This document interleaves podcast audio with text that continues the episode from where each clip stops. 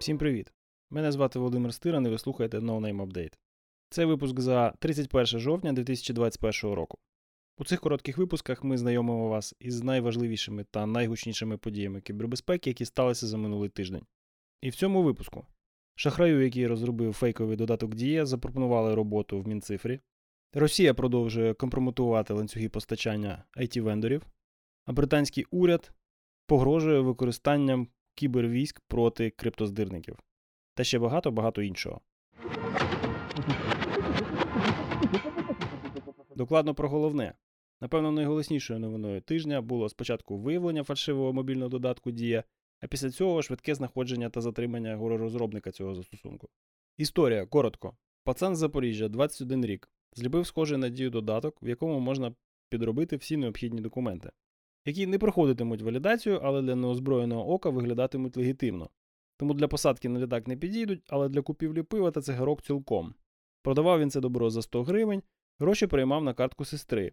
І взагалі поводився скоріше як пранкер, ніж як шахрай. Протягом кількох днів хлопця знайшли та затримали. Тут жодних сюрпризів.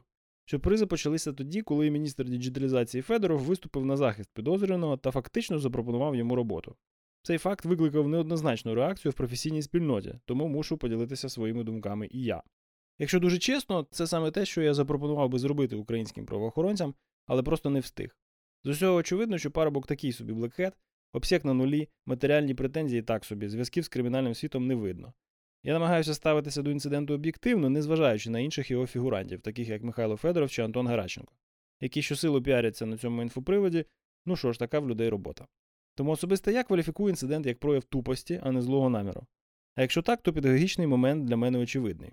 І я схильний до думки, що тут саме місце для другого шансу. Випереджаючи реакцію по типу, а як же ж так можна блекоти пускати працювати на державу? Звісно, може здатися, що це поганий прецедент. Але треба пам'ятати, що рівень правового нігілізму в країні, особливо серед молоді, просто зашкалює. А ще треба пам'ятати, що від суду кандидата відмазувати не планують. Скоріше за все, отримує умовне, проте це і так найбільш популярне рішення суддів по кіберкримінальним статтям. А послати молоді чіткий та, очевидно, потужний сигнал тебе спіймають, точно зайвим не буде.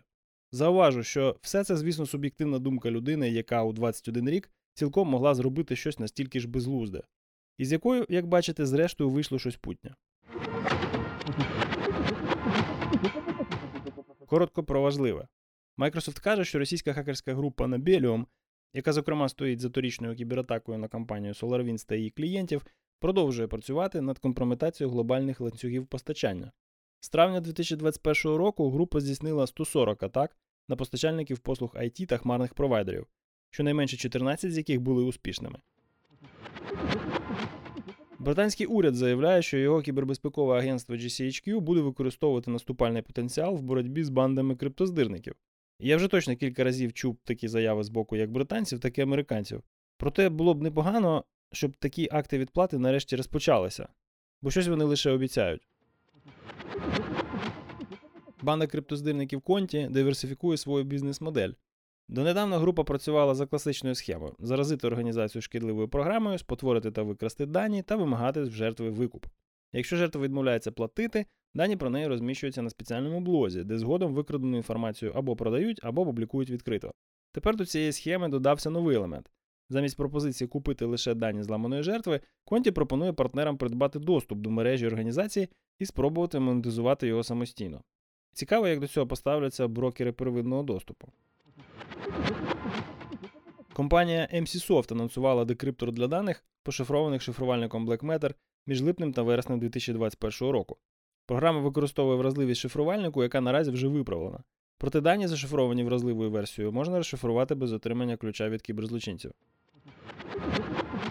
Dragos стає першим стартапом єдинорогом, який спеціалізується на індустріальній кібербезпеці.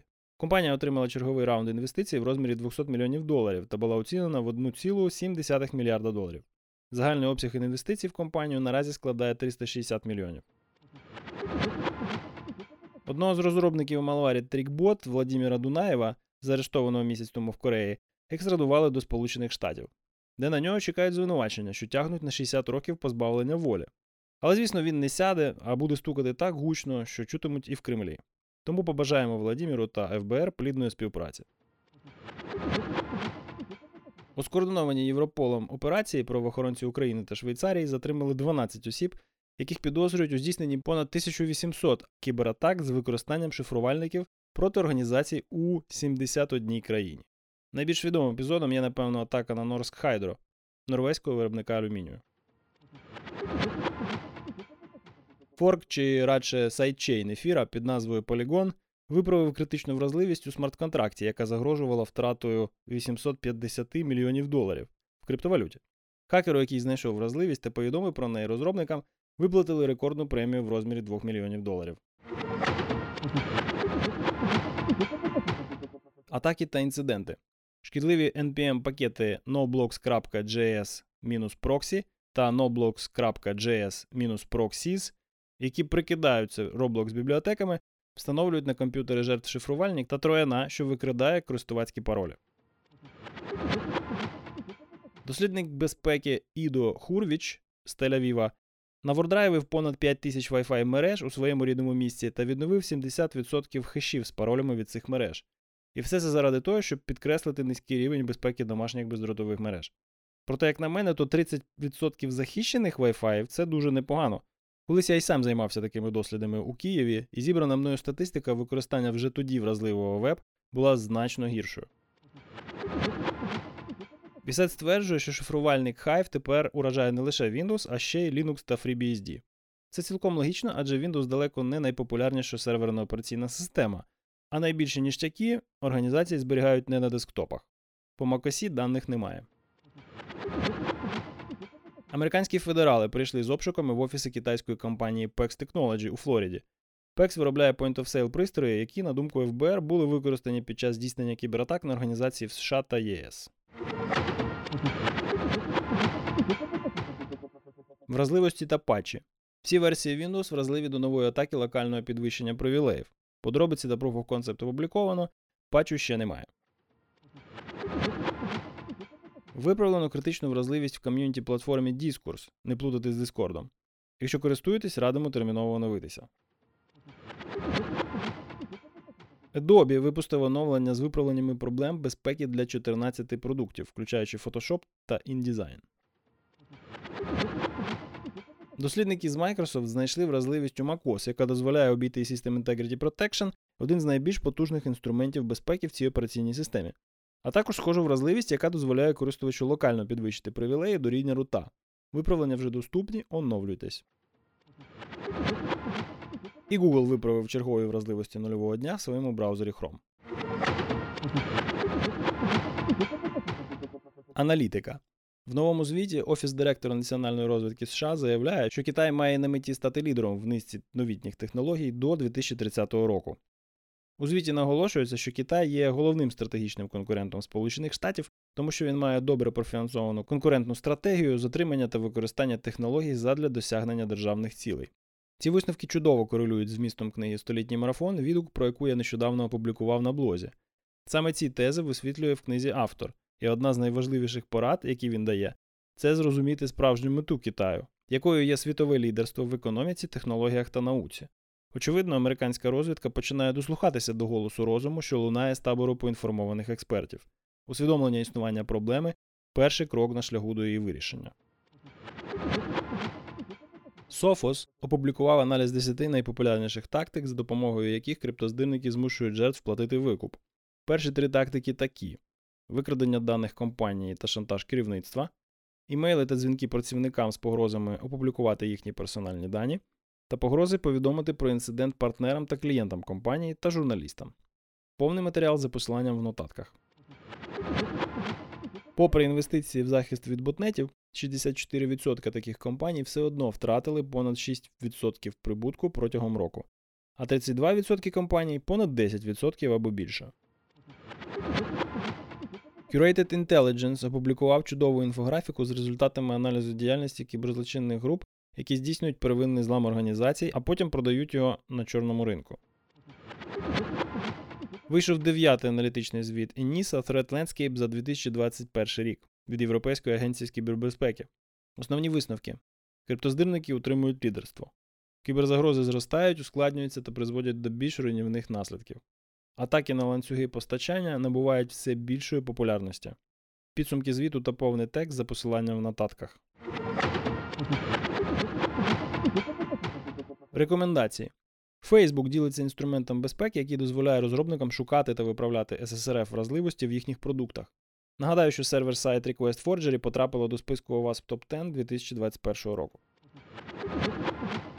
Чудовий пост про моделювання загроз в роботі та в житті від Деніела Міслера ви знайдете за посиланням в нотатках.